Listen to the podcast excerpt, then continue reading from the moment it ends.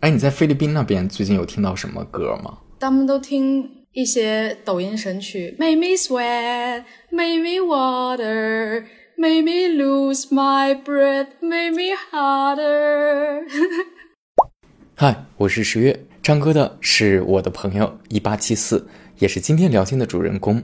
他在社交网站上给自己的标签有：小镇做题家、常规毕业生、退役业余驻唱、电商洗脚币、港乐爱好者、不知名影评人，是不是还挺丰富的？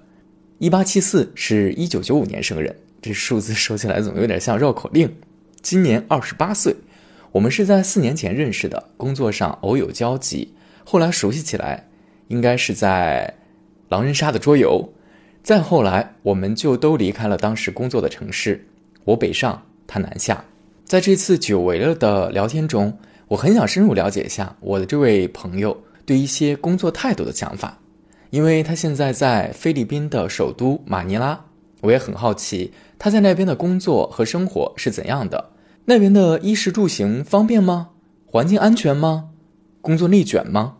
当然，如果不是因为这次远程聊天，我竟然还不知道他在差不多一年前竟然经历了长达两三个月的耳朵失聪。今天的播客挺长的，你可以不着急的慢慢听。那按照最近的惯例，先用一小段类似快问快答的方式，或者应该说是快问慢答的方式，带你一起先了解一下一八七四吧。这是你工作的第几年？是我工作的第四年，第几份工作？第四份工作。如果这样平均下来的话，其实也不算多哈，一年一个的这个样子。但当然不会这么理想的平均，是吧？我是都平均的，是很平均的，每每一份都是一年多。有一份工作了三天，那个就不算工作了。所以那个工作三天的，你没有把它算到这里面来，是吧？对，没算。如果算上那个三天的话，就是五份嘛。因为工作的原因，你常住在几个城市了？常住在三个城市，分别是上海、广州和菲律宾的马尼拉。然后我目前在马尼拉。你大学的专业是？城乡规划。你是建筑学院是吧？对。那你现在从事工作的领域是？算是跨境电商。在跨境电商之前，内容运营、新媒体运营。呃，新媒体运营算是个岗位，但是行业的话，文娱行业，还有也是电商吧，就美妆行业。然后现在其实做的也是美妆。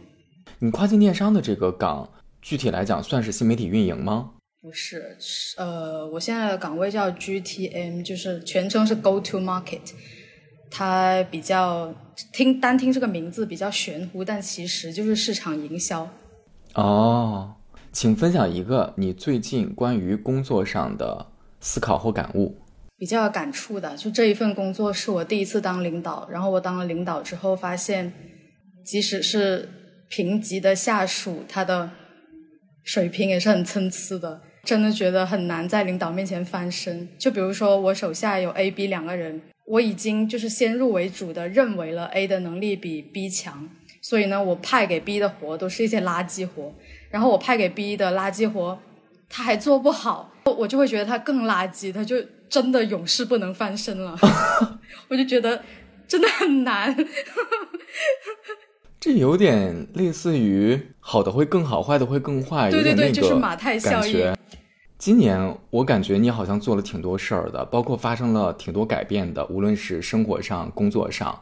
所以，如果要是我们做一个像个人大事件一样，就是来梳理一下今年从年初到现在，你今年都做了什么事？一到二月的一个词叫手术，三到八月可以总结为旅行吧。我觉得虽然不是三到八月都在旅行，但是。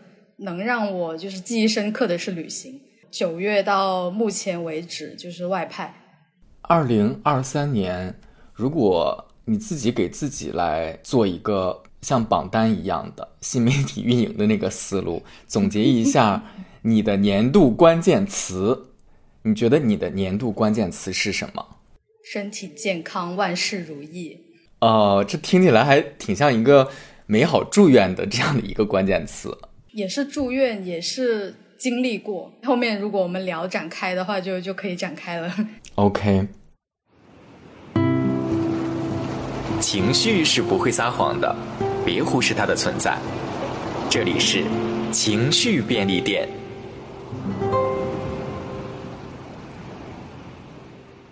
因为我们真的好久没见，像我们俩刚才细梳理的话，有三年半的时间 都没有相见了。我们现在就有一点像用一个网友的这样的一个状态，偶尔会观看到对方的一些网络生活。我自己还挺喜欢看你的豆瓣动态的，你的豆瓣动态是很精彩的。我今天下午在跟你聊天之前呢，我就不停的在往前翻。基本上把你今年的都翻完了，因为你今年的豆瓣好像是从五月份吧，大概才开始重新更新，因为你之前有半年是停更的状态。我被禁了啊！你被禁了？你做了什么事？当时疫情嘛，就到时候你你给我这个字会打码的吧？还是说给他逼掉？哎，就说了些跟疫情有关的东西了，然后就被禁了，就被禁了一百八十天。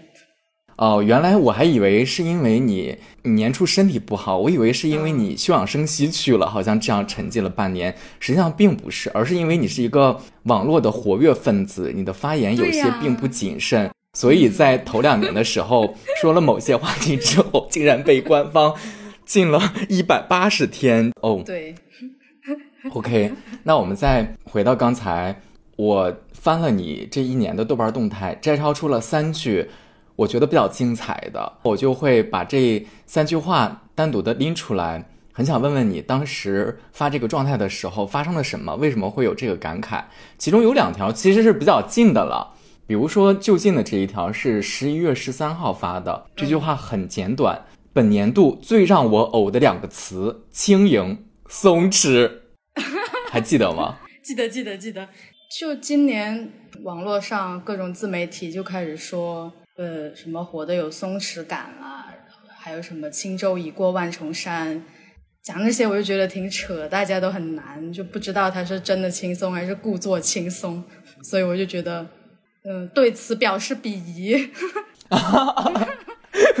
发表了一通感慨是吗？嗯，我当时还在想，我说轻盈松弛这两个词儿是怎么招惹你了呢？这两个词，如果你单独给我说的话，我当然也知道，就是他好像。还是会偶尔有频率的出现在我们日常接触到的这些文化生活当中，尤其是网络的这些，你说是文章、播客、视频，我相信大家哪怕没有具体听这方面的内容，但是在标题上这两个词确实是某种文化氛围当中的一个高频词了。单独说这两个词的话，我自己个人的感觉是我当然觉得这两个词是是好词，它其实是一个正向的词语。但我跟你刚才描述的那个感觉会有一点点类似，我倒不至于说对这两个词非常之排斥，但我会觉得这两个词跟你感觉有点像的是，我也觉得它会离我有点远。嗯，我自己可能从个性上来讲吧，我就不是一个特别会放松的人，实际上，尤其是这种不放松就体现在工作起来或者在公司当中，我就觉得那你就进入到另外一个。人的那个状态好像都已经是一个不一定是非你本性的那个状态了。在工作当中，我是从来做不到所谓的轻盈跟松弛的。在生活当中呢，我好像也没有特别的觉得这两个词离我的生活很近。就我听到这两词的时候，我就会觉得这两词也是离我世界。比较遥远的状态，我会有那种感觉，我倒不会觉得不好，但是我会，我确实是觉得我跟这两个词之间有一个鸿沟，那个鸿沟好像还挺难跨越的，挺遥远的。我会觉得这两个词就是上学的时候学表会说出来的词，就是他私底下会做了很多事情，就是每天可能呃写试卷写到凌晨两三点，然后第二天就说我很松弛，我很轻盈，我就考得了一百分，就类似这种。就比如说，我我我会看到什么样的人会用这两个词呢？就是一些什么，我从互联网大厂裸辞，现在在做数字游民，什么我收获了什么轻盈和松弛的生活，就那是他他已经达到了一定的高度吧，可以说是，然后就开始去洗脑这些网友，就说你看你也不一定要朝九晚五的做这个月薪五千的工作，你也可以像我一样松弛和轻盈。我就觉得，嗯。挺扯的，会觉得对于大多数人来讲，对于一般人来讲就很难做到，对吧？嗯，对，我会觉得是陷阱，就这两个词是陷阱。为什么？因为现在都说很卷啊，然后就就是会那些博主就会说让你不要卷，就让你不要努力。但其实很多人他要努力，就做正常的努力才可以获得收获正常的生活。就他如果连正常的努力都做不到的话，他就没法过正常的生活了。哦，那我可不可以理解为你会觉得，如果像某些人讲的，你真的把这个生活过得好像特别的那两个词儿叫什么来，轻盈松弛的话，对于一般人来讲是很难获得正常生活的，甚至于。就你正常生活那个基准线，实际上你都很难达到。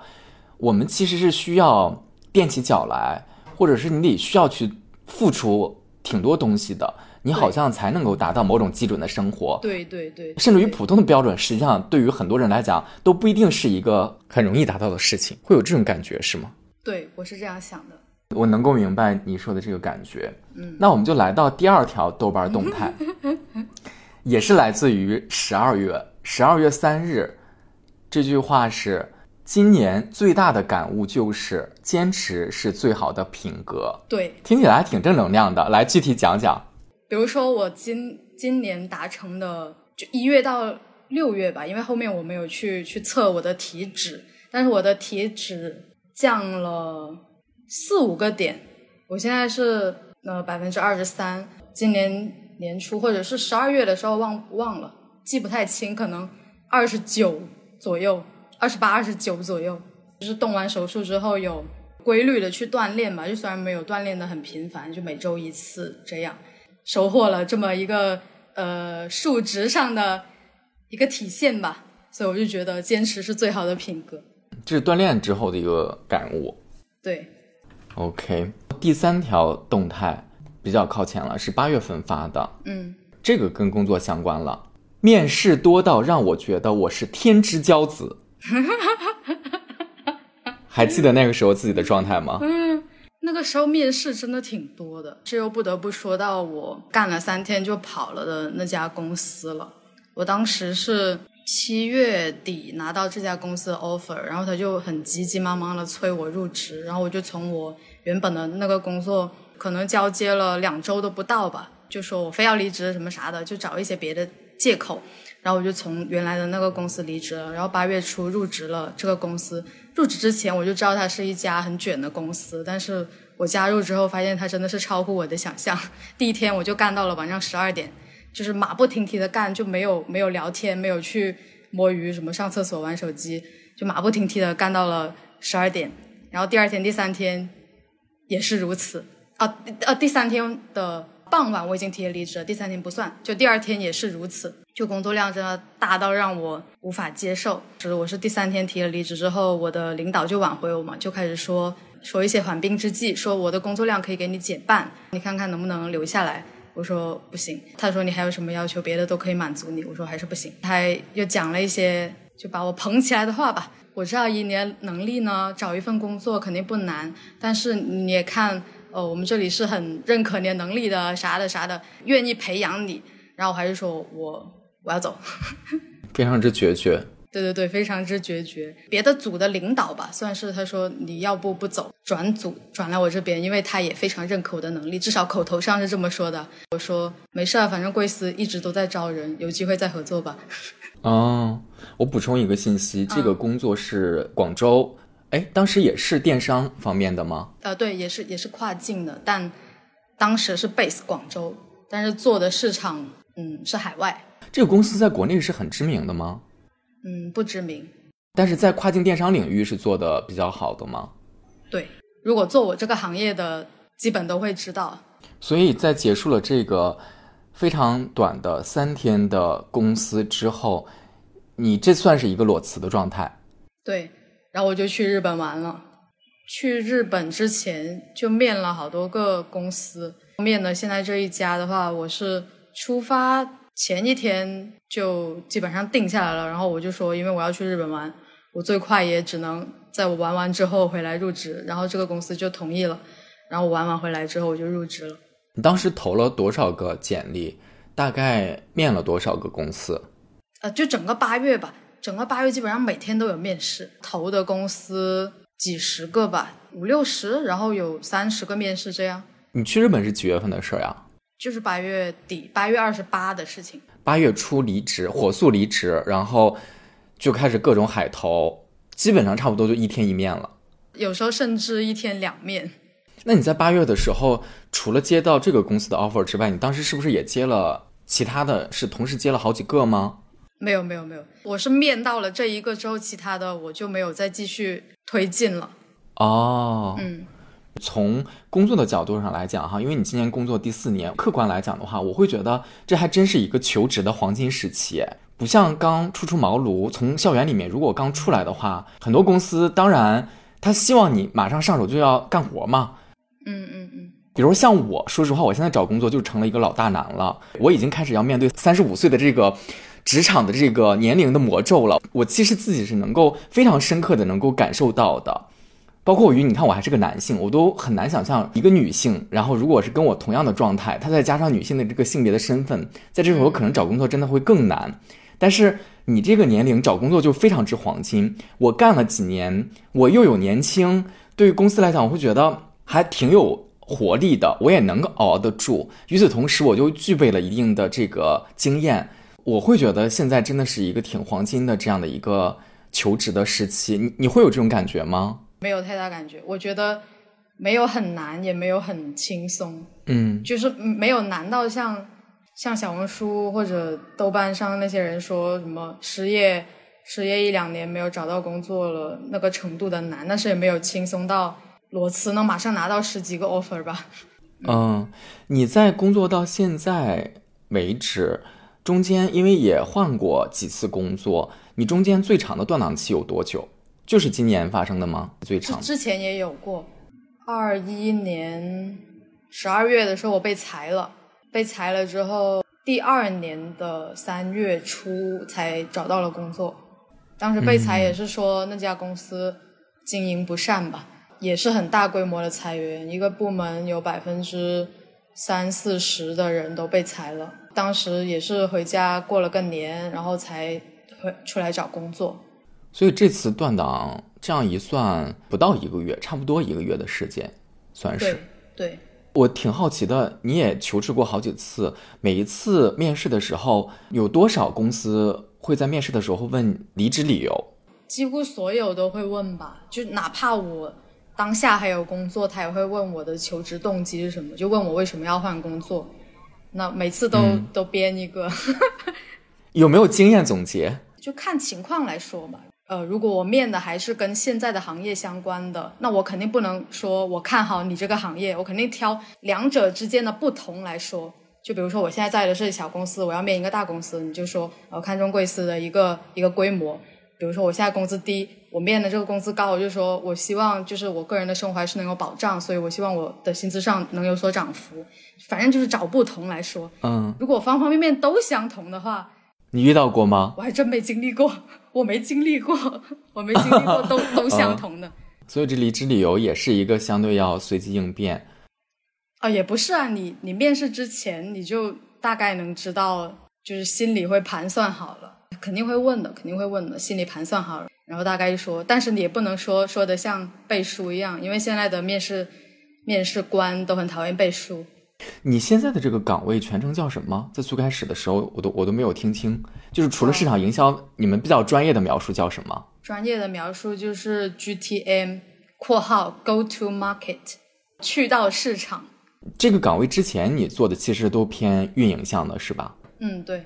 那这个岗位跟之前算是相对来讲跨度大吗？就它还是不一样的吧？我不太懂这个岗位的区别。跨度大。嗯，现在做的会更偏产品。一个产品从工厂出来之后，我要怎么包装它，怎么把它推出去，就是要了解产品的销量吧。每个月每个品卖了多少，然后我要给仓库备货。下个月我要订多少量的货，才能让我们在线上和线下卖。那这份工作因为跟之前还是挺不同的。从你现在角度上来讲的话，你觉得当时你面这个岗位？你的优势是什么？为什么那家公司选了你呢？我觉得有三方面的优势吧。第一个就是行业还是相同的，就还是都都是做美妆。第二个的话，那个三天就跑的公司在业内是有一定的名声，然后我就拿它来做背书，我说我拿到了那家公司 offer。第三个就是呃个人的一些硬件方面的优势吧，就是曾经待过的公司都是比较比较相关的，都都是美妆。虽然之前做的岗位跟现在面的不一样，但是也都是通的，就是无非是上游和下游的关系嘛。就是我我知道了上下游的话，对于我现在要做 GTM 也是有帮助的。那我们接下来来聊聊你比较就近的生活吧。嗯，因为你去菲律宾，我看你的动态，我不知道准不准啊，就是是不是十月中旬的时候你你去到那边的，算是？对对对对对，应该有两个月了。有两个月。蛮好奇的，在去之前，你应该是自己肯定在网上查了很多攻略，或者说一些资料吧？有做这个工作是吗？你当时还没有到那儿的时候，你最担心跟最期待的都是什么？担心的就是治安问题，因为当时孤注一掷也出来了嘛，说东南亚很乱。虽然说我认可这个公司，就觉得说不会让我在妙瓦底转机。但是客观来说，东南亚的治安确实不好，而且菲律宾应该算是比较不好的了，就比起泰国和马来西亚是非常不好的了。然后它是一个贫富差距很大的国家，而且呃没有什么实业，就一个依赖进口的岛国，物价肯定都很贵，确实也很贵。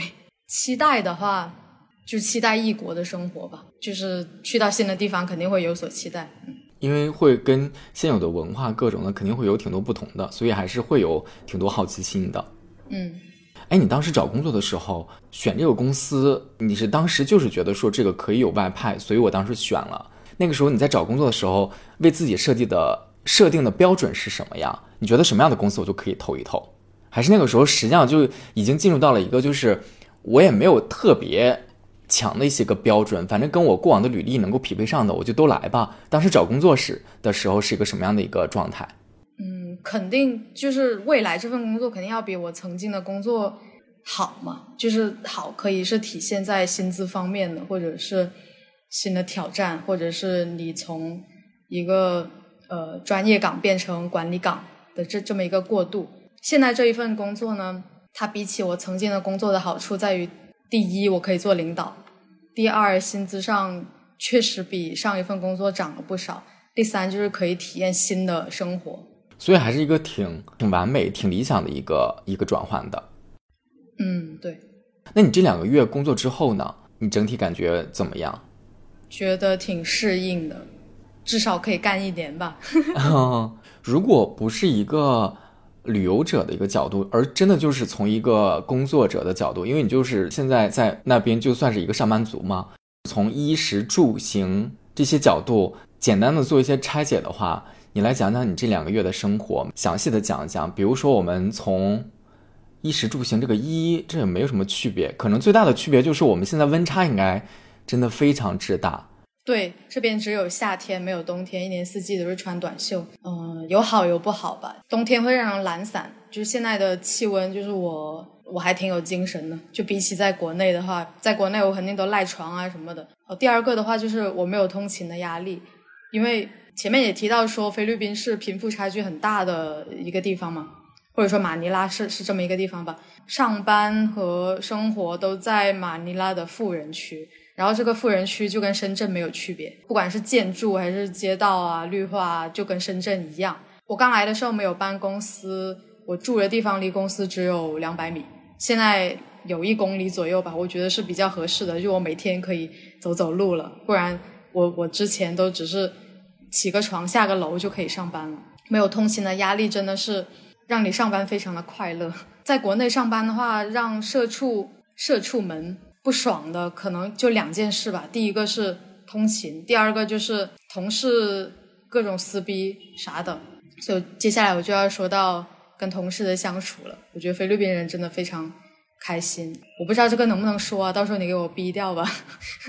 就是啊，怎么了？我们公司是中国人开的公司，然后他在菲律宾、泰国、马来西亚等东南亚呃国家都有国家分公司。然后在国家分公司里面，分别都是中国人做领导，本地人做打杂的员工。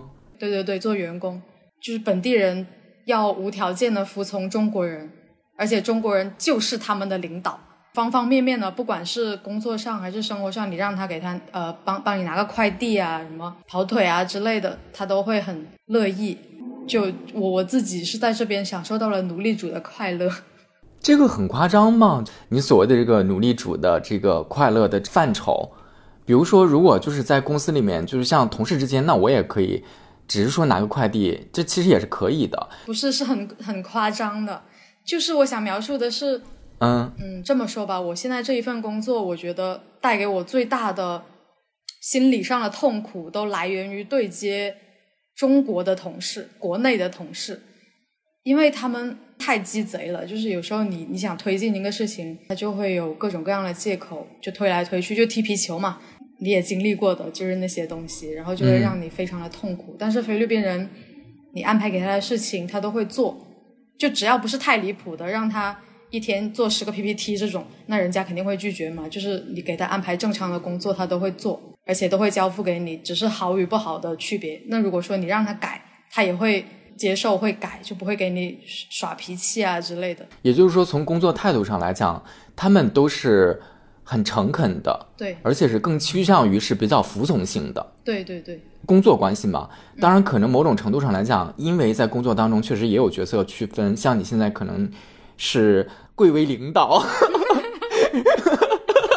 笑死我了！想起了你那个奴隶主的形容，我就突然之间用加上这个贵为领导。然后在贵为领导的下面呢，确实呃，在公司的分工上也有普通的职员，这些普通职员大部分当然都是当地人。我想了解的是，那在你们的具体工作的这个场景当中，嗯，也会有很多私人的事情，实际上是需要麻烦他们去做的吗？或者你会觉得这个东西实际上并不属于工作范畴之内的？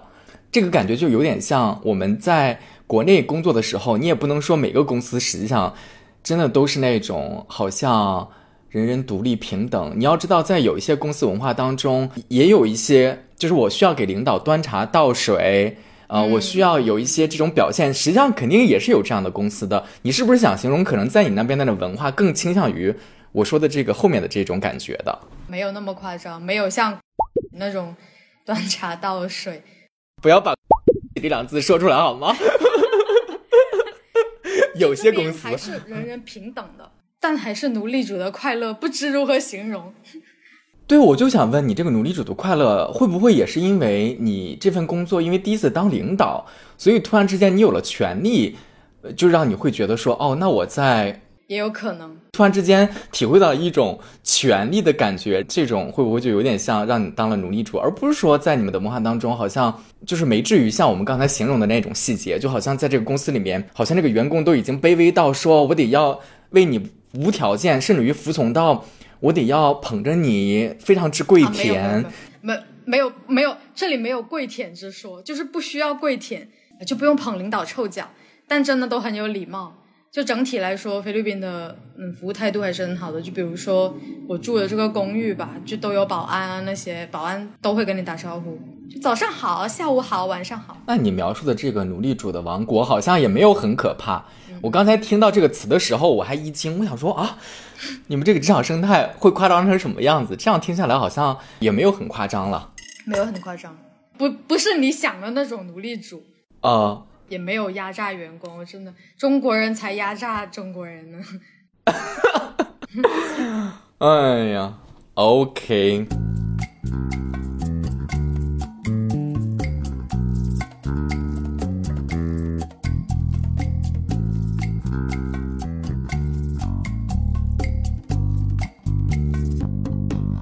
你这个公司里面。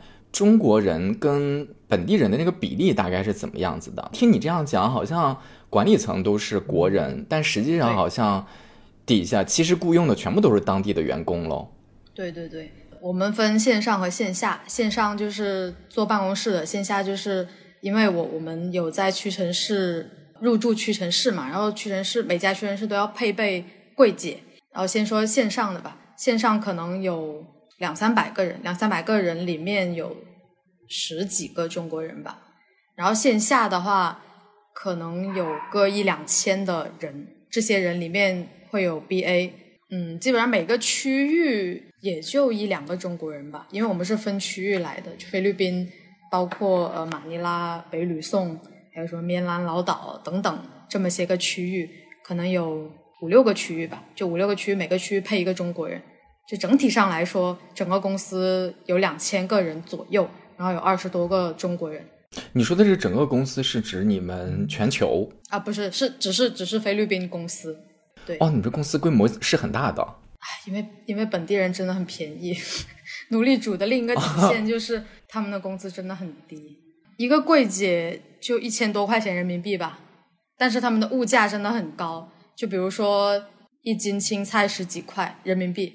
你刚才讲到一个细节，我觉得还挺吓住了我。你们这个产品竟然入驻每一个屈臣氏的时候，我还要给你配一个柜姐，专门的服务于我这个品牌呢。是的，是的，是的。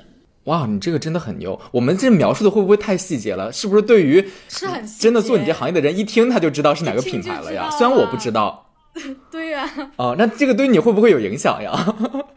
我没有说什么敏感的信息吧？到现在 就把那些奴隶主啥的给他逼掉就行了。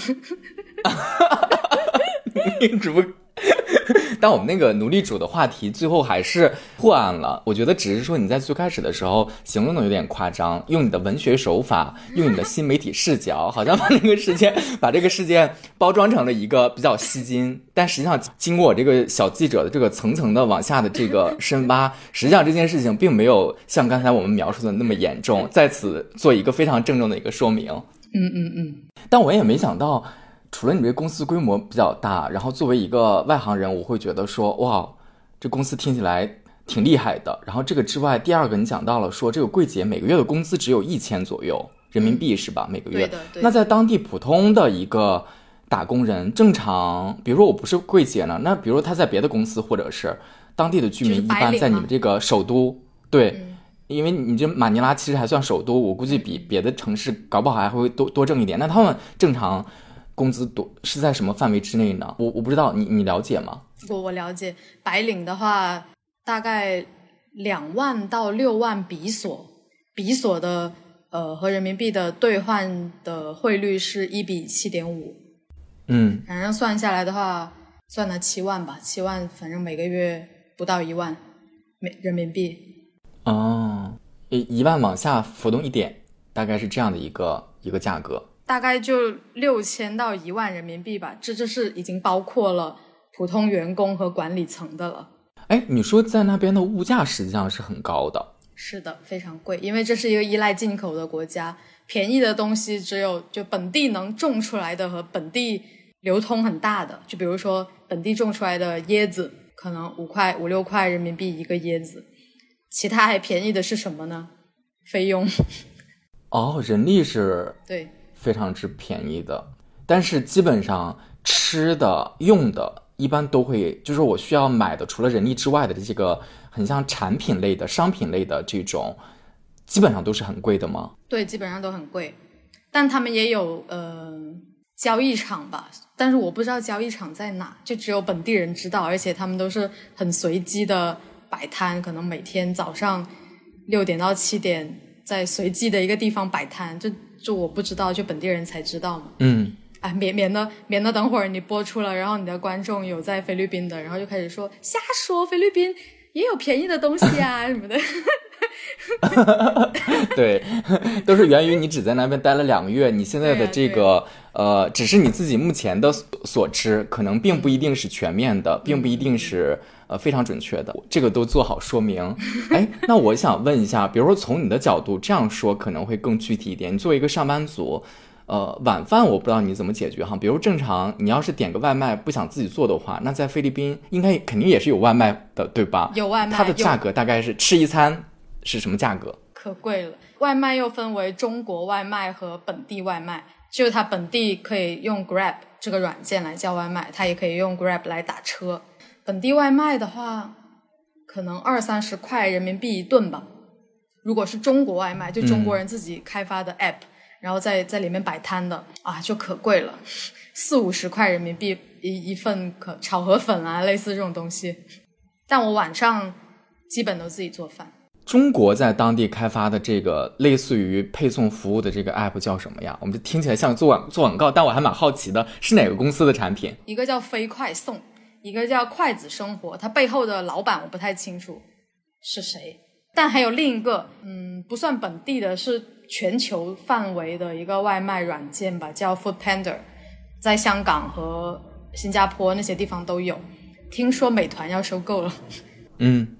又想分享另一个了，这里是一个现金社会，就出去吃饭啥的都基本上都是给现金，很难像国内有支付宝啊、微信这么方便的东西。但他们有另一个支付软件叫 Gcash，我最近才知道 Gcash 背后的老板是蚂蚁金服。哦，他们现在电子支付的这个比例高吗？就在你们这个首都这样的城市，年轻人多少？百分之多少会用？还说只有你们这些外来外来人才会用？外来的中国人更具体是？不是年轻人的问题，是是店里根本用不了。像七幺幺这样的便利店都只能现金，你连刷卡都刷不了。比较大的饭店，就商场里的饭店，它可能会支持刷卡，但是很少支持支付宝和微信的。只有说中国人开的，或者说呃很有指向性的。粤菜啊，就这种菜式，它可能才会支持支付宝。那在当地，你做的是跨境电商，就在当地电商的这个行业发展程度是怎么样子的呢？当地人也是特别喜欢网购的吗？非常喜欢。就是你们一般买东西，包括于尤其是你这样的一个角色，我是一个来自中国的一个上班族，你在当地买也是通过呃电商来买，还是说你要去去店里面去买东西？对我来说都有。但是网购的话就很久，快的都要三天，就是用洋淘宝来网购的，Lazada 是阿里阿里旗下的，还有 Shopee，但 Shopee 我我没用过，但反正这边网购基本上就用 Lazada、Shopee 和 TikTok，TikTok 真的深入了东南亚人的生活中，所以前段时间印尼政府把 TikTok 给禁了嘛，但是最近又把它开回来了，因为就说太太影响印尼本地的市场了。因为那些印尼人都在刷抖音，然后在抖音上购物，就影响了他们线下的生意，就被干预了。哦，那他们当地没有人开发类似于这样的软件电商的？没有，都是中国人来这里做生意，都是中国人在这做生意。哦，比如说菲律宾最大的商场叫 S M Mall，然后这个 Mall 呢是福建老板开的。哇哦，嗯，这听起来就是感觉。中国商人，东南亚这边好像就已经开始这几年想要这是都要包围的这个趋势哈。对，但已经是历史以来就这样的了，因为福建泉州啊，就然后就来这边扎根了，然后就做生意了。包括在东南亚人的心里会觉得中国人就是有钱，他们对中国人的印象是有钱。是的。哦，哎，那你在当地跟？当地人的接触这两个月多吗？你对他们有什么印象？基本上不会跟他们闲聊，因为我我也不爱闲聊，我上班就不爱跟同事闲聊。但是也有聊过，就是问他问一个同事对中国怎么看，他就是说香港很多商店，很多商店，对，但是没去过中国。他可能觉得这边商业比较繁荣。对，你在那边吃的习惯吗？我都不吃本地菜，都自己做饭，都吃中国菜。然后我们公司中午会有盒饭，就是跟中国餐厅订的盒饭。你不吃本地菜的原因是？真的很难吃，看起来就很难吃。呃，菲律宾人都很胖，因为他们都很爱吃油炸食品，然后他们很爱吃主食，他们喜欢主食配主食的来吃，然后他们很爱吃米饭，还有他们有一个很特色的。酸汤猪肉，就像馊了一样的酸味，就我吃过一次，真的受不了。它不是泰国冬阴功那种酸，就是馊了的酸。这个跟我想象的还不一样。你不会觉得说当地是一个有点像美食的城市，肯定不会有这样的概念跟感觉。你只要上小红书上搜菲律宾美食，你就知道根本毫无美食，跟泰国真的完全不一样。就泰国、马来西亚是有东西吃的，新加坡就是繁华嘛。呃，印尼估计也没什么吃的。有没有类似于说，因为中国这真的地域辽阔，每个城市恨不得都能有一个拿手菜，或者说有一个一说这城市就能提到的这样的一个菜。那比如说，如果提到马尼拉，会是一个什么菜呀？就具体到一个菜名，或者说一个菜种是什么呀？具体到一个菜，就是一个叫 sinigang，sinigang 的，就是酸酸汤的意思。就是你说的酸汤猪肉。对对对。但是它可能酸汤有一系列，也可以酸汤别的。可以酸汤鱼，但反正 sinigang 就是一种料，一个一个底。就是一个酸的料。对对对对对。嗯。对，还还有另一个特色，一个本地本地肯德基或麦当劳吧，叫 Jollibee，专门卖烤鸡的。快乐风，嗯，哦，那这就是油炸系列了。对对对，油炸系列，别的我也不太了解了。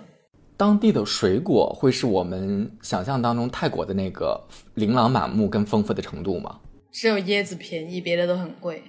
但它的种类会比较丰富吗？种类就是进口类型的丰富，就比如说买一些橘子啥的，都是中国进口的。哦，它那些它那些标签都是中文。这样跟你细聊的话，我突然发现了一个问题：菲律宾这三个字儿好像都认识，但你说具体到对菲律宾的印象，还真没啥印象。我的印象好像基本上都想要延续泰国的那个感觉往这边来靠，但是显然好像是不一样的。所以说没人来，没人来菲律宾旅游啊，就是因为它没啥卖点，真的，它也没什么好吃的，物价又很贵，也没什么。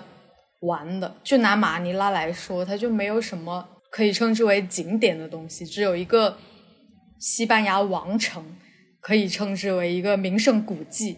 它是一个什么东西呢？文化类的。对对对，因为呃，菲律宾是一个饱受殖民的呃国家，它被西班牙已经殖民了几百年了，所以就有这么一个西班牙王城，就是有一一系列的什么城堡啊之类的可以。给你去看，但其实也没啥好看的。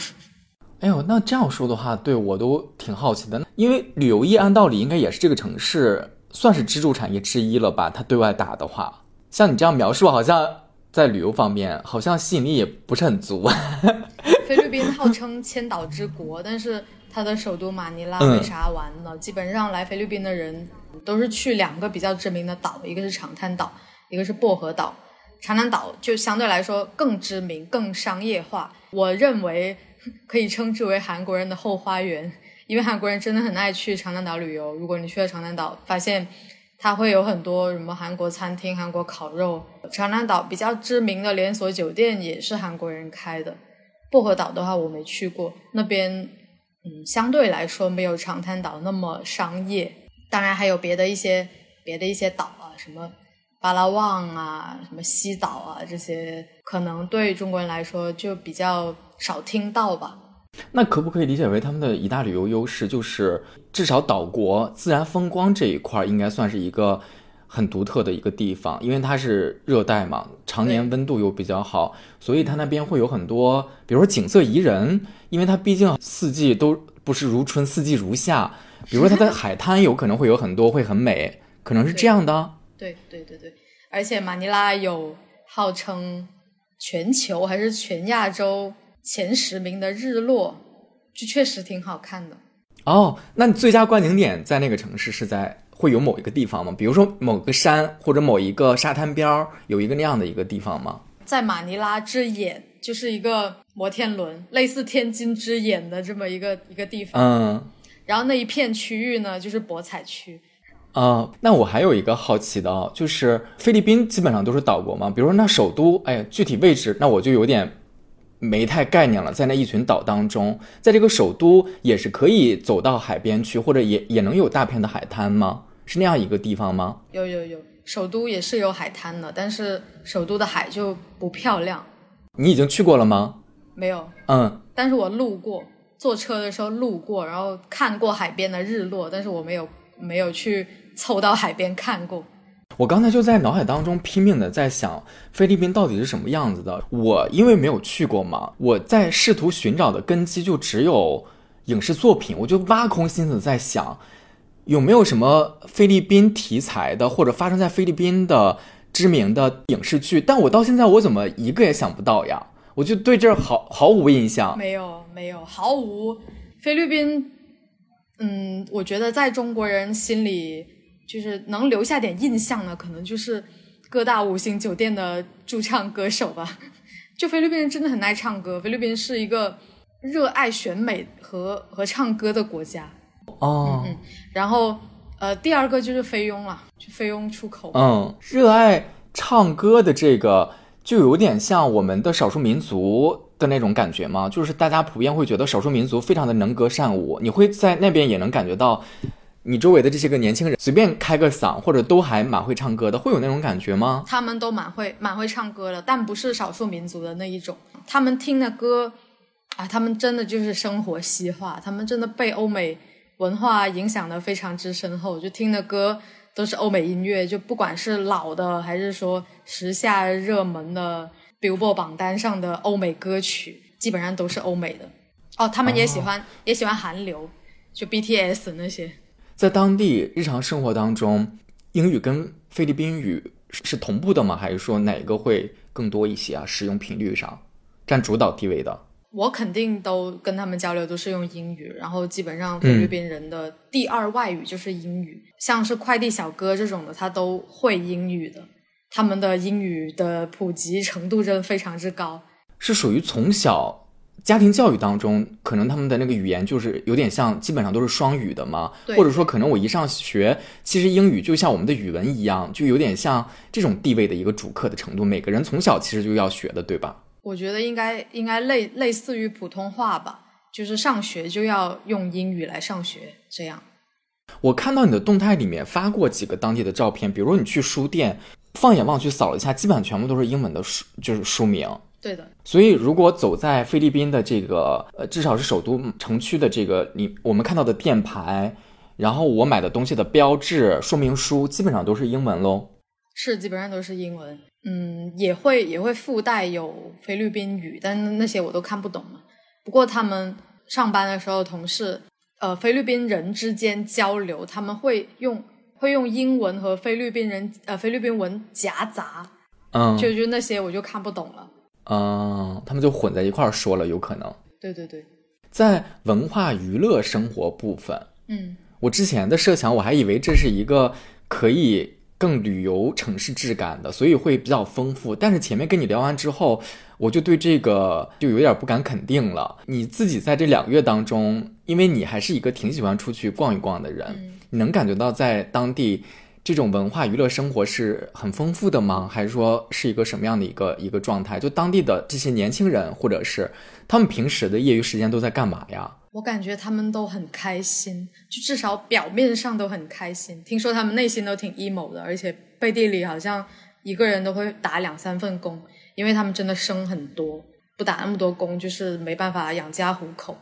说到他们的业余生活，就是啊，因为他们真的很开心，就是出去唱歌就能很开心。就像你去到香港，你看到那些菲佣在桥底下聚会啊、唱歌，这就是他们的娱乐方式。最近就圣诞节了嘛，哦，这里是一个天主教国家，他们真的很嗯，热爱圣诞，从九月、十月就开始装饰了，有圣诞元素了。对，就开始有圣诞元素，现在就更加的多嘛。十二月了，周末都会有圣诞市集摆摊嘛，摆摊然后唱歌啊啥的。宗教文化是非常浓厚的，你能感觉到。对对对对对对，公寓里也会搞圣诞派对，然后他们也唱歌跳舞啊那些。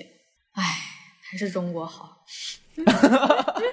这是你待这两个月之后的一个感受吗？我觉得大多数在国外生活过很久的人，应该都会觉得中国比较好吧。这种好具体来讲一讲，比如说你现在在那边比较怀念的好，中国的好都有什么？中国就是方便，与人方便，与己方便的那种方便。但是中国很卷，就别人卷你也得卷，这就是中国的坏处。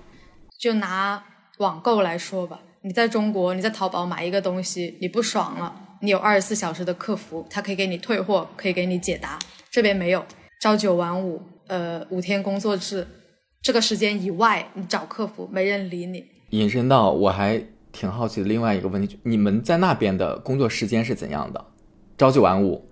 这又不得不说奴隶主的快乐了。中国人在这边不用打卡的，中国人不用打卡，但你也不能太夸张，也不能说嗯下午三点去上班，六点就走，就早上得来，然后你也得晚上走，这样当地的这些公司一般上他们的工作的作息是怎样的呢？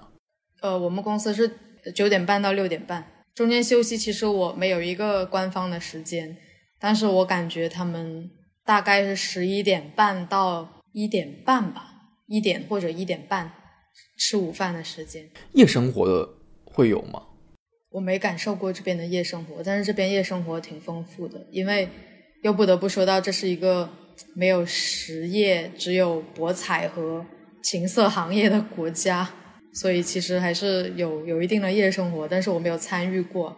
听说挺便宜的，就是比如说你在酒吧里找陪酒的，或者加钱把他带回家的，都挺便宜的，而且男女都有。他们那边是合法的吗？不合法，但是会有这样的产业，灰色状态，灰色状态。它也有严格的部分，就比如说菲律宾有呃类似这样的竞选的时候，它会有禁酒令。竞选的这个两三天里面，你晚上十二点以后不能喝酒，如果喝了的话就要坐牢，真的是会坐牢的。我有朋友就被关进去过。那就多问一句，除了类似于这样的，你了解到的那边有没有什么特别的所谓的禁忌，或者他们有一些个独特的习俗有哪些呢？你会觉得这个跟国内非常之不一样，非常之不一样的。第一不能离婚，第二不能堕胎，但有灰色产业，就是可以去去那种黑医院去去去堕胎。不能离婚的话就分居嘛，只是不能签字离婚而已。哦，我还听到一个，他们那边应该是可以一夫多妻，菲律宾好像是。这个这个没有，这个没有。没有吗？这个没有。哎，那我看到，就是我在网上曾经看到过类似于。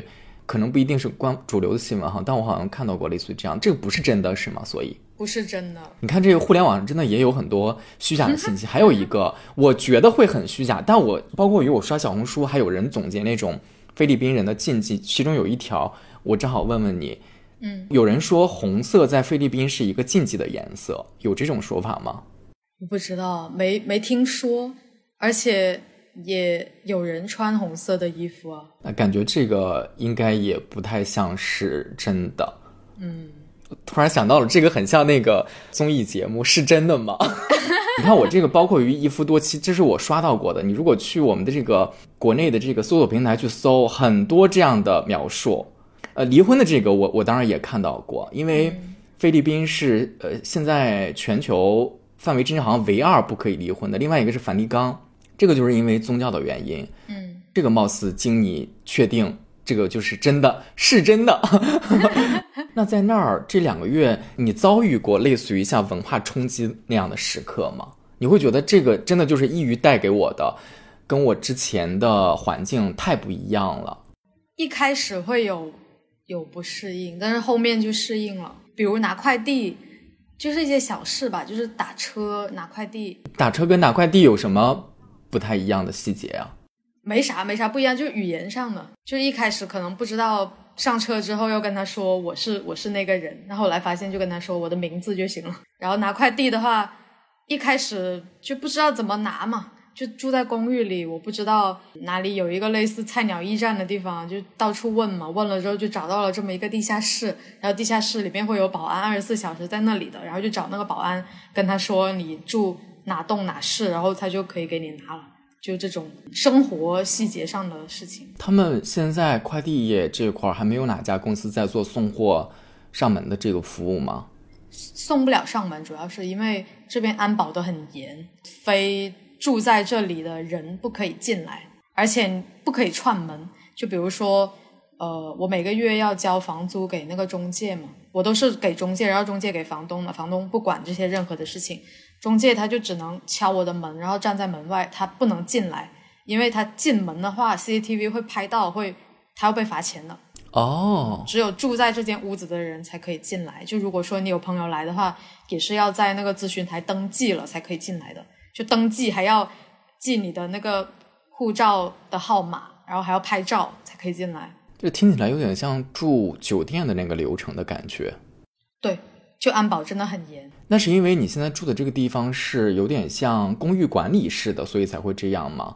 正常的，比如说我就租一个小区里面的那样的房子，应该会不会就不至于是需要面对你这样的一些情况了呢？这里可能可能没有小区的概念吧，我觉得好像都是这种公寓的，也可能是我片面了，我我没去过 就普通老百姓的地方，不懂不懂他们是哦。是怎么样的？嗯，你住的这个就完全是一个对外出租的，就是一整栋楼，有点像公寓的那样的一个模式，是吗？对，这是可以公司提供给你住宿的条件，还是说你到了这边之后需要自己去解决住的这个问题啊？呃，要自己找的，不过公司会每个月给你房补和餐补，反正就给你补贴，然后你就拿这笔钱去自己租房子。我这个房子呢是接盘了一个被公司裁了的同事，他来这里。两个月，然后就被裁了。但他这个房子，他签了半年，然后只来只住了两个月嘛，他就得找人接盘，然后我就接了这个房子了。这个因为就直接有现成的，反正人家说有房子，那你去聊，你也就去了，就没有专门的就去了解说那当地，就好像我们现在在国内，那我就有几个租房的软件啊，或者是我通过什么样的方式去找，但是你实际上还不是不是特别了解在那边。具体租房子除了你的这个公寓之外，还还有没有什么其他类型的，或者怎么去租房子？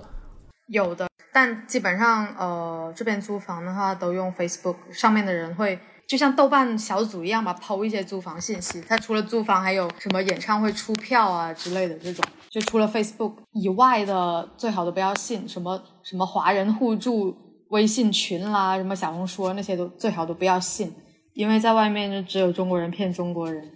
然后我也是为了省事嘛，就懒得在呃别的地方再找房子了，然后就住了进来。虽然这个房子也挺多槽点的。你在那边现在觉得工作压力大吗？节奏快吗？节奏很慢，压力还好，没啥压力，但工作挺多的，因为我自找的，就是在老板面前让他知道我效率很高了，这是我的一个失策的地方。这是你自己树立的一个。职场形象是吗？已经建在那儿了。通过你这两个月的，对，这这是我失策的地方，没法。但我也立了一些别的人设，就比如说我是一个养生人，我一定会准时睡觉的。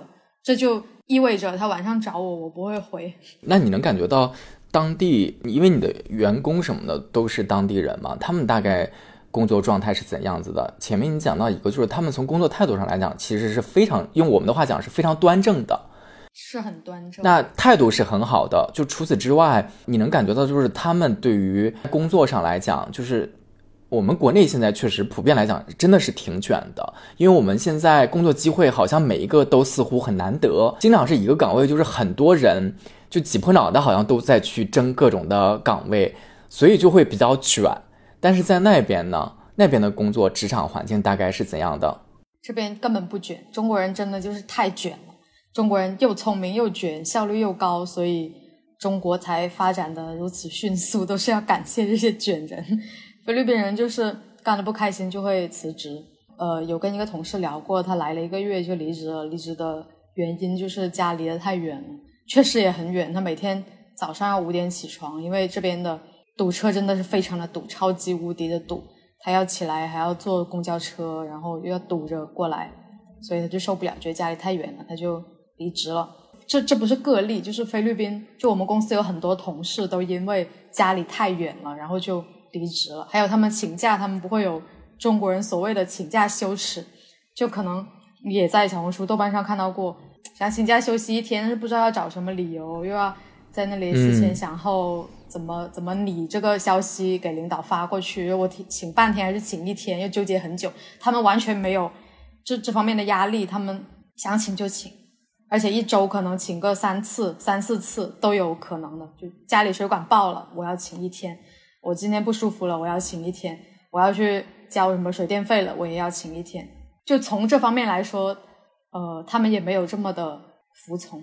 嗯，我觉得我还有几个是关于菲律宾生活之外的。嗯，其实我们认识蛮久的，但好像也没有特别认真的聊过这些事儿。这个其实是关于。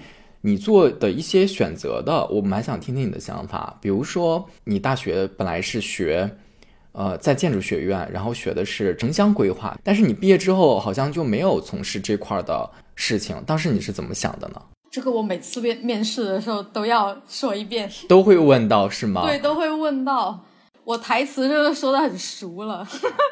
呃，你会有一个官方说法。有一个官方说法，但它也是一个真实的、真实的。嗯我在大二的时候就决定要转行了，因为经过大一的这一年的学习，我觉得我真的不适合做建筑设计。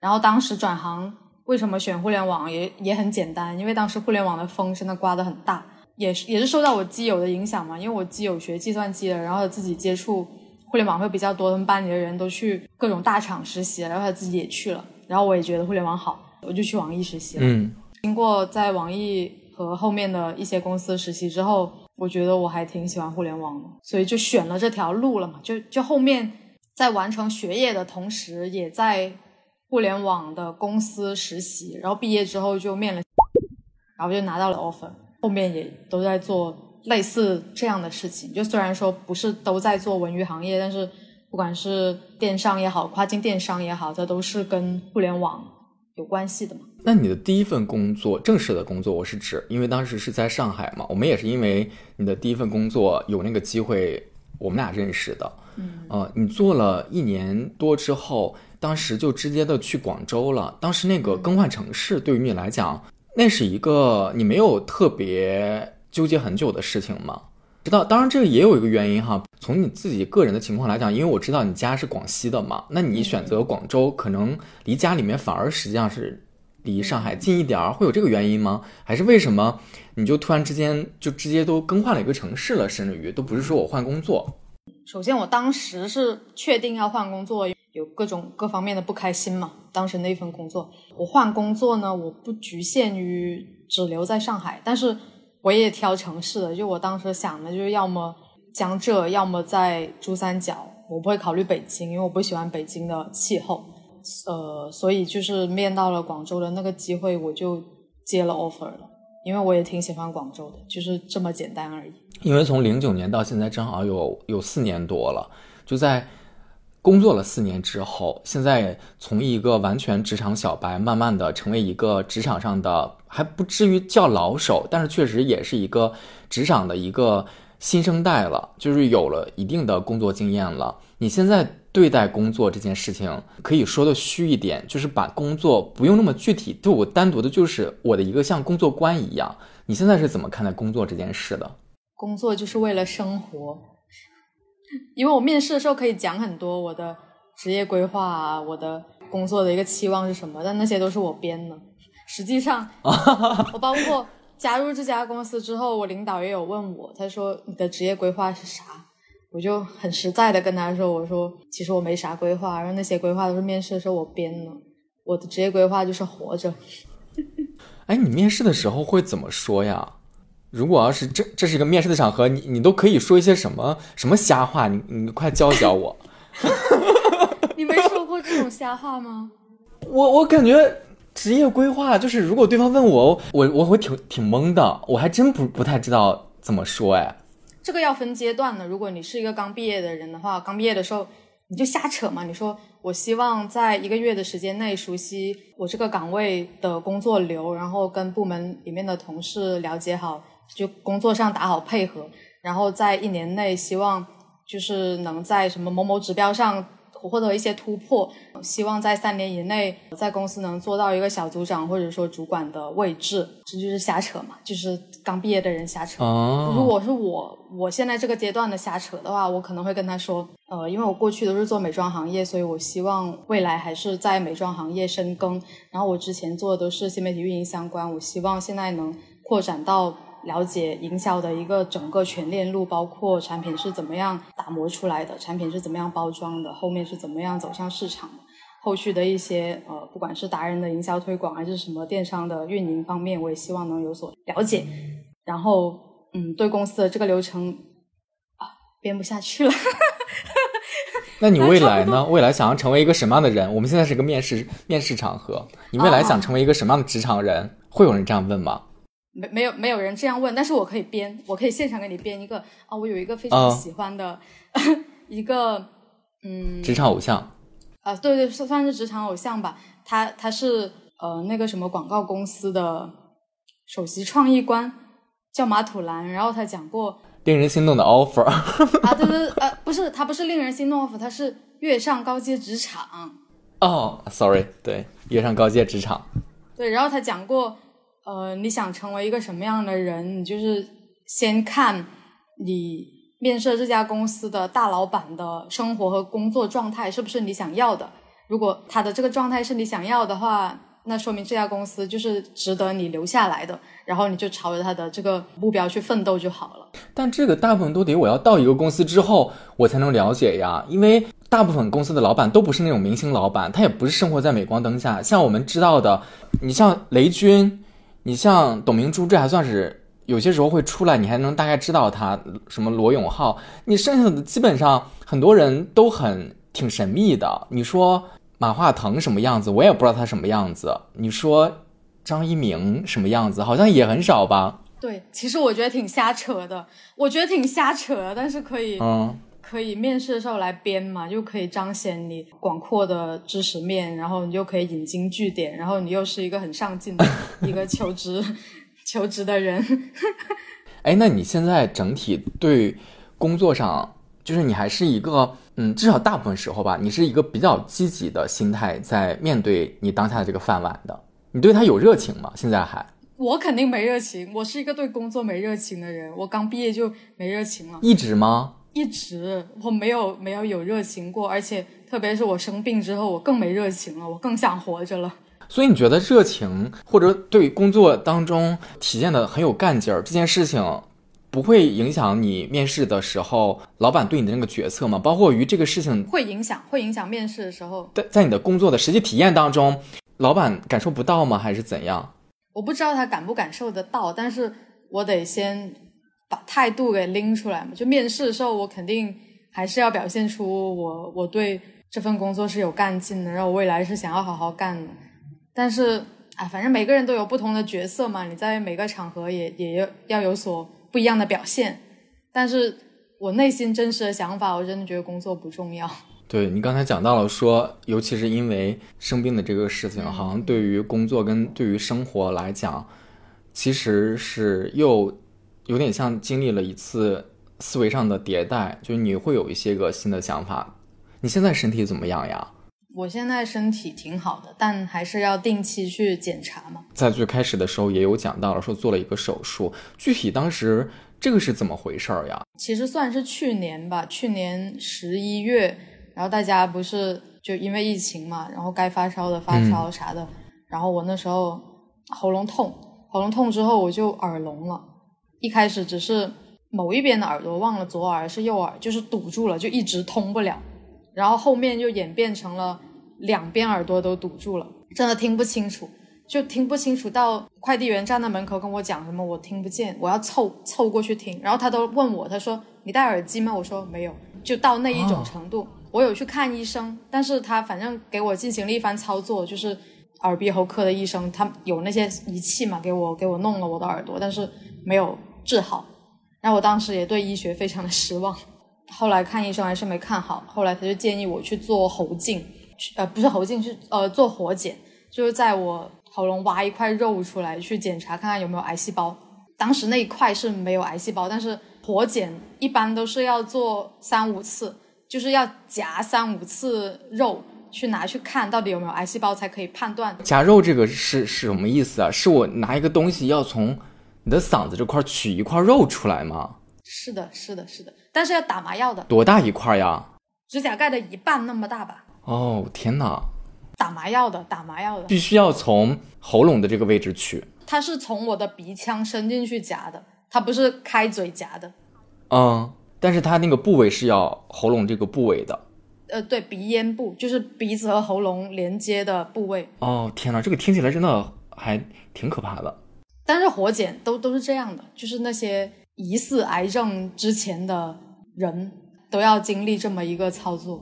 嗯，在做这个检查之前，医生会跟你讲说，就他也不太确定你现在到底是怎么了，所以我现在要做很多检检查。对。因为我有鼻咽癌家族史，我爷爷跟外公都是鼻咽癌去世的，所以他也他也不好判断。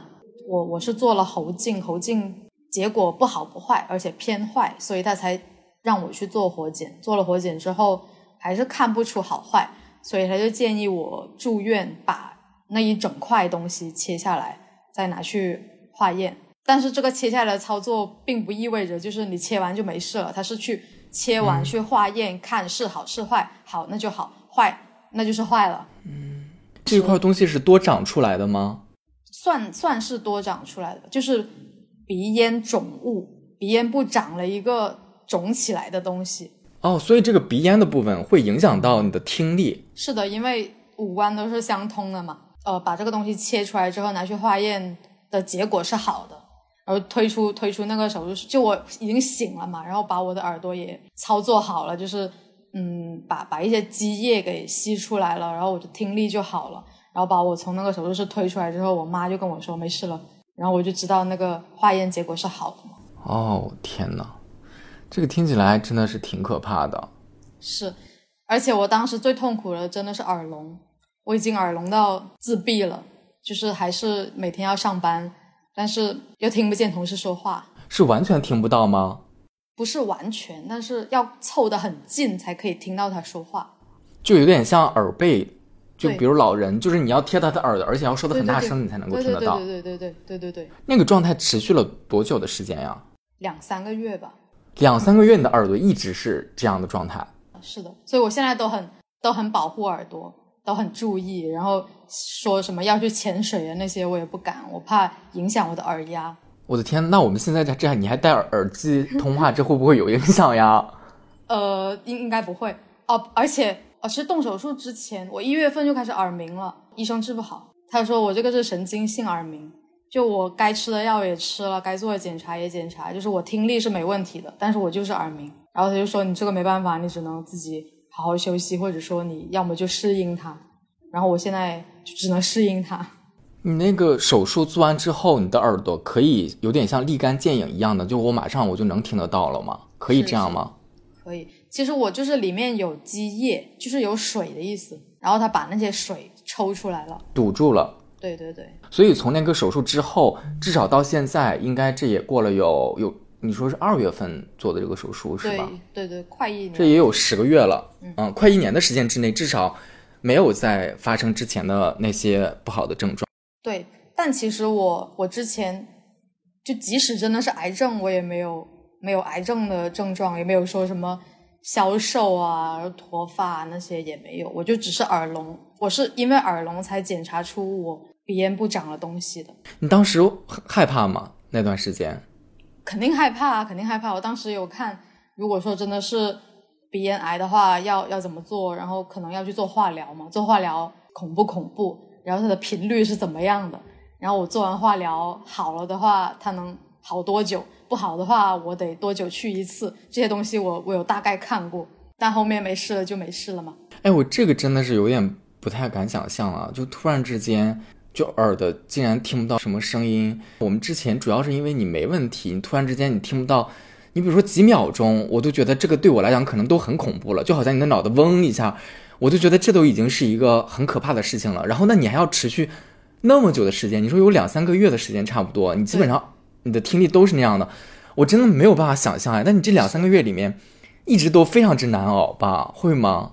还是一个其实你还挺坚强的，就是你还能够是一个乐观的女孩吗？请问在那个状态之下，我就是坚强而已，没别的，就还是得活下去嘛。还是回到那句话，都是为了活着，没有什么职业规划，都是为了活着。当时我也正常上班，我没有跟任何同事说我的这个情况，那你这个会很对生活很有影响哎。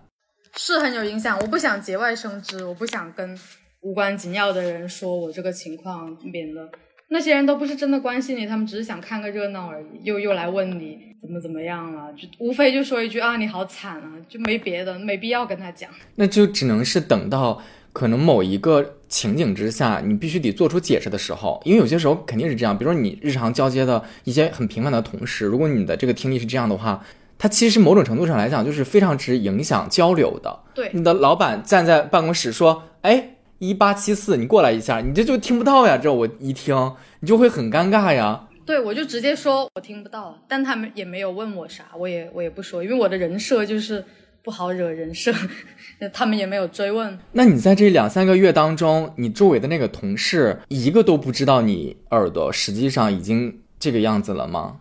对，但我后面说了，因为我呃动手术的话，我必须要请假嘛，我请假也得有个理由嘛，我就、嗯，我就把这事情一五一十的说了，然后说我会请假一周去住院去干啥，我就安心的去请假了。那个时候周围的同事，包括你的直属的领导、上司才知道。对，天呐，我这真的无法想象。还是说，因为我们现在现代化的生活在公司里面，因为你们交流是非常之多的，还是说大家已经习惯了网络，所以很多东西实际上都是在通过网络解决。我打字或者怎么样，我因为我我没有办法想象，就是你日常生活当中，你跟同事，你的包括你生活，你哪怕你走在路上，如果我现在听不到的话，那我觉得这都会很不方便，有挺大的影响的吧。是有很大影响，但是没办法，我当时就就这样解决不了，我也就只能这样。你那两三个月的时间，有因为这个事情，当然肯定会有情绪很不好的时候，或者有沮丧，甚至于你有绝望的时刻吗？没有，至少没有想过自杀。你会有那种负面到了自己说，哎呀，我就总在我怎么这么惨，到底发生怎么，然后我就抑郁，我流泪，我觉得无助，有过吗？有过吧，但是忘了，但是忘了，因为因为已经过去了，我也没有去回忆回忆痛苦。你在生病多久之后，你跟家里人说了这个事儿呢？做手术的时候才说，然后我妈就陪我去做手术了。做完手术还照顾了我一个多月吧。我记得你之前好像还给我留言讲过，说你是出院的第二天就去上班了。出院的第二天就去上班。啊，所以经历了那一个事情之后，你比较深的感悟就是身体健康如此重要。嗯，留得青山在，不怕没柴柴烧。这也就是为什么今年的年度关键词，你再重复一下你的年度关键词是身体健康，万事如意。听起来是真的就是像新年的时候、春节的时候说的祝福语。那现在也快过年了，菲律宾也过年了，菲律宾圣诞就是年。菲律宾它自己的节日有吗？在年底的时候，就像我们中国的春节一样，它有什么节日吗？就圣诞啊，圣诞就是他们的年。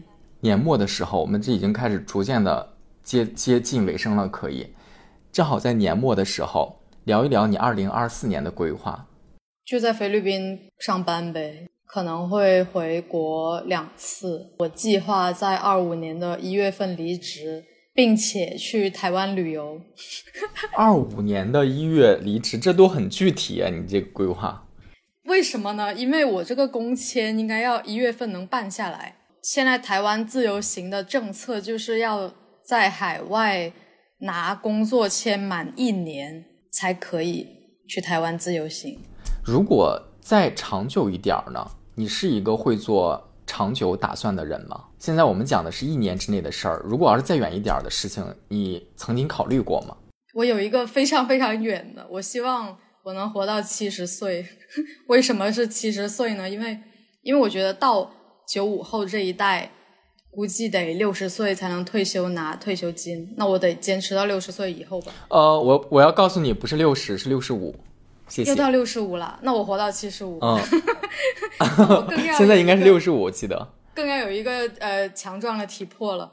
那我六十五退休之后，我有十年的时间可以去什么上老年大学啊，自己去旅旅游啊，然后在家弄一个像李子柒的后花园一样的东西，种一片花啊，然后每天炒菜做饭啥的，就过一些这样的生活。嗯，希望能死的好看一点。你这个说的确实还挺遥远的。你现在讲的都已经是退休后的生活，退休后的这些生活在退休之前是能做的吗？如果我们不大块的做，穿插在日常生活当中，还是可以实现的呀。如果你只是希望做一些什么田园性的事儿，我做做饭，有一些个比较悠闲的时光，现在没没时间，心境不一样啊，心境不一样啊。我拿了退休金干那些事情就不一样了。我是有一份工资，而且这个工资不需要我花任何力气，就是国家送我的。然后我拿着这一笔钱，想干啥都行。那时候的心境不一样了。那你作为一个职场人的社会身份呢？这样的身份下，你有设想过以后吗？比如说我以后做什么，或者我以后在哪个城市？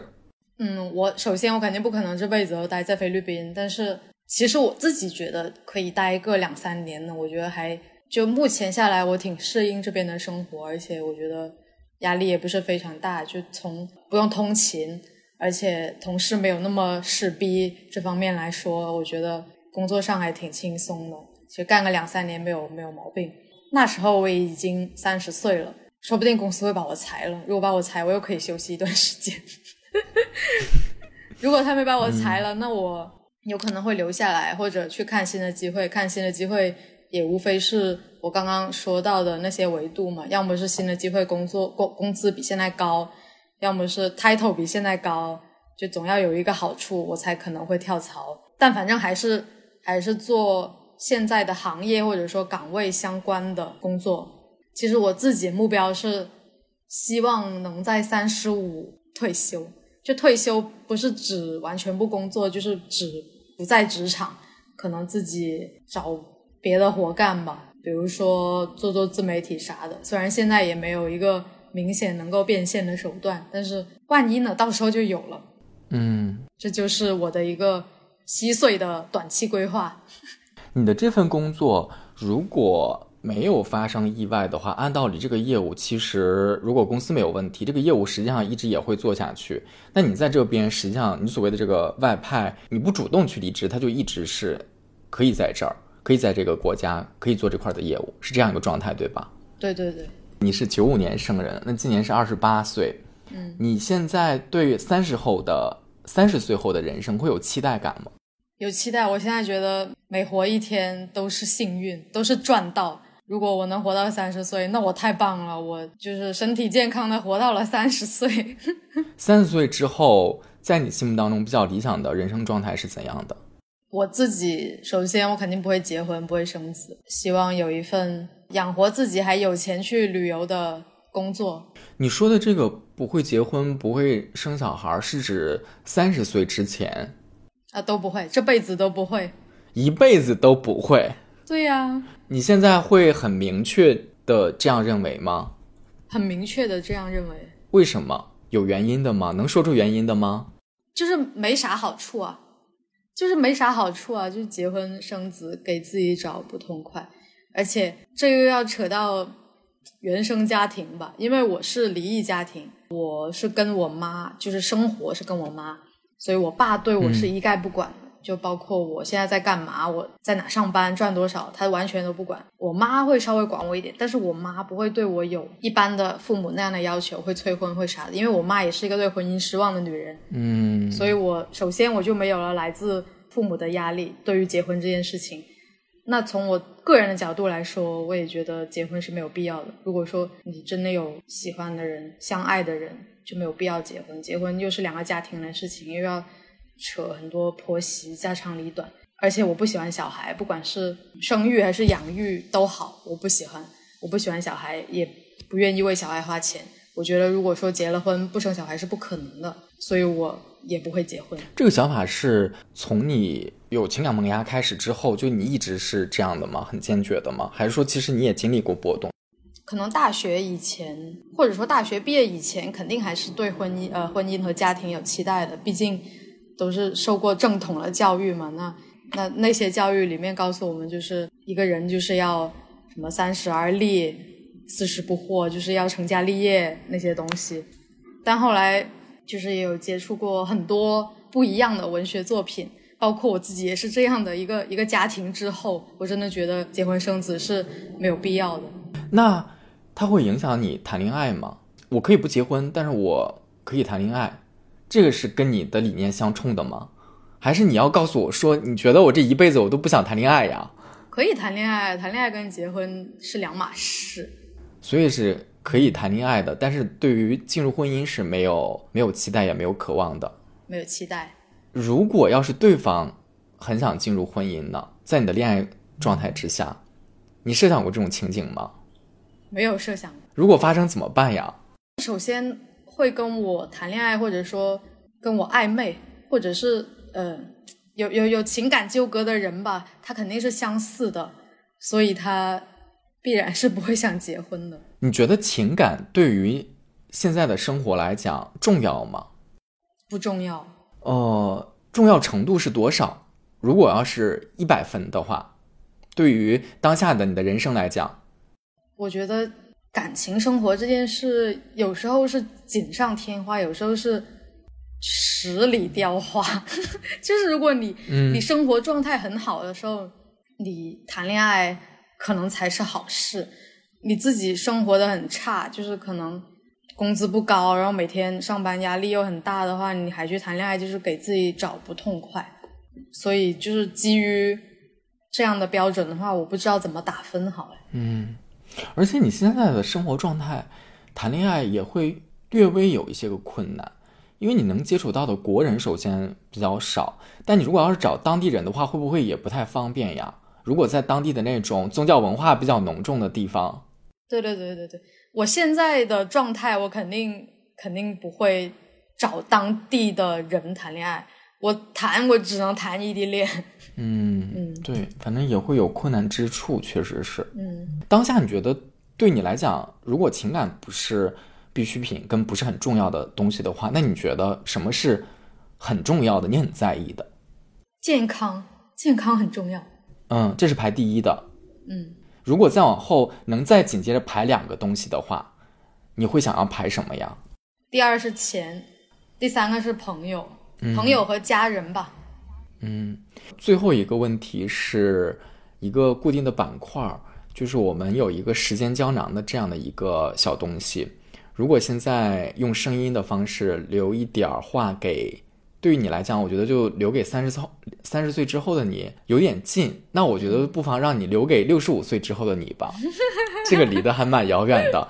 说一点儿你现在其实没有到三十，二十八岁嘛，但是快到三十岁，你现在这样的一个状态，如果要是留给退休之后的你说一点话的话，想记录点什么，或者是嗯，希望六十五岁后的一八七四依然能够身体健康，自己能照顾自己的衣食住行。可以的话，攒一笔钱去德国留学吧，因为德国留学比较便宜，还可以学德语吧。学完德语之后，又可以在那里找一份工作，可以找一个工科的工作。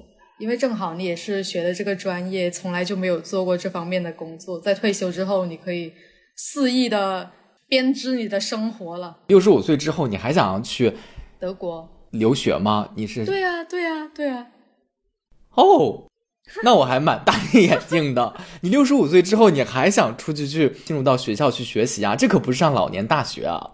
你是学习型人格吗？你这么热爱学习、啊！我真的爱学习，我面试的时候也讲过了，我就是爱学习。你一直是成绩不错的学生吗？一直是当地成绩不错的学生，只能这么说。哦，我就是呃，也但是也我不是那种死读书的类型，我是会我是会玩的，也也会偷懒的，嗯，也会耍小聪明的那种那种类型。嗯，哎，我还是有点不敢相信，一个人留给自己六十五岁的话，竟然是去德国读个什么什么类似于像学位的，还是那种偏走学术型硕士的。我在想，如果我是六十五岁的话，我就只能在想。什么样的老年大学吧？你知道现在老年大学在学什么？比如说我们当地是一个县城，呃，插花可能在大城市应该搞不好也有。我们当地十八线的县城，我妈就去老年大学呀，他们就会柔力球、打麻将。柔力球是什么？柔力球就是一个像网球拍儿一样的一个，但是它的网球不是网，而是一个像塑料胶膜一样的一个东西，然后上面有个球。像网球大的一个球，你可以做各种动作，不要让那个球掉下来。你还可以把它颠，哦，像颠勺一样的，就是那样的一个一一个东西，就是 偏锻炼身体的课程。对，你要说文化类的，有可能会有书法，我觉得可能一般的地方应该都会有这样的，这才是老年大学的真实样貌，好吗？哎，书法也挺好的，书法我也我也 可以。哦、你的那个就太知识型了。我在想，如果六十五岁之后，我还要再学一些那种。高精端的那种，我觉得我的脑袋就会受不了哎。我觉得不用给自己很大压力，就是我非要学到什么程度，什么每科都拿九十多分，我就是想学一下这个知识而已。好吧，你这还是非常之励志的。那聊天已经结束了，在最后，这个是一个或许有也可以或许无的一个小环节，我就多喂这么一嘴，因为在我们正式聊天之前，我也跟你讲过说。你要不要小唱一小段东西？我可以来，但是我 我觉得我唱不好。你这酒吧驻唱歌手，你怎么这样评价了呢？不是，我都放伴奏唱，我当然也可以清唱，但是我你就想自弹自唱，我这个琴，哦，你想让我清清唱呃清唱了是吧？都可以啊，我这没什么限制。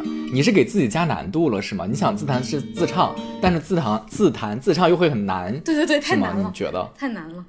那你就哼一小段就可以啊、来一个适合我们这个氛围的好不好？就是在结尾就是一小段儿，你搞得特正式，搞不好这还要付版权费呢。我跟你讲，你不用搞得那么特别正式。哦，哎，你在菲律宾那边最近有听到什么歌吗？他们都听一些抖音神曲，Make me sweat, make me water, make me lose my breath, make me harder。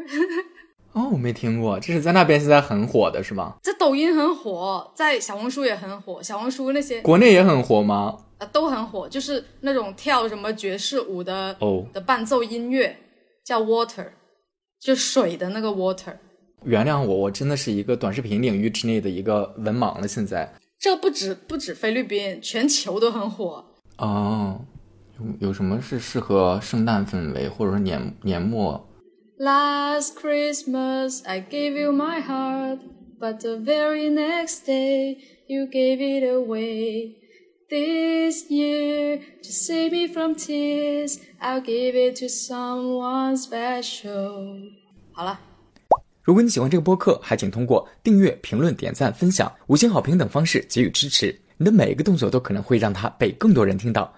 如果你也想参与聊天，想和主播直接交流，想加入听友群，都可以添加播客小助手微信 moodmart m o o d m a r t。我们下次再见。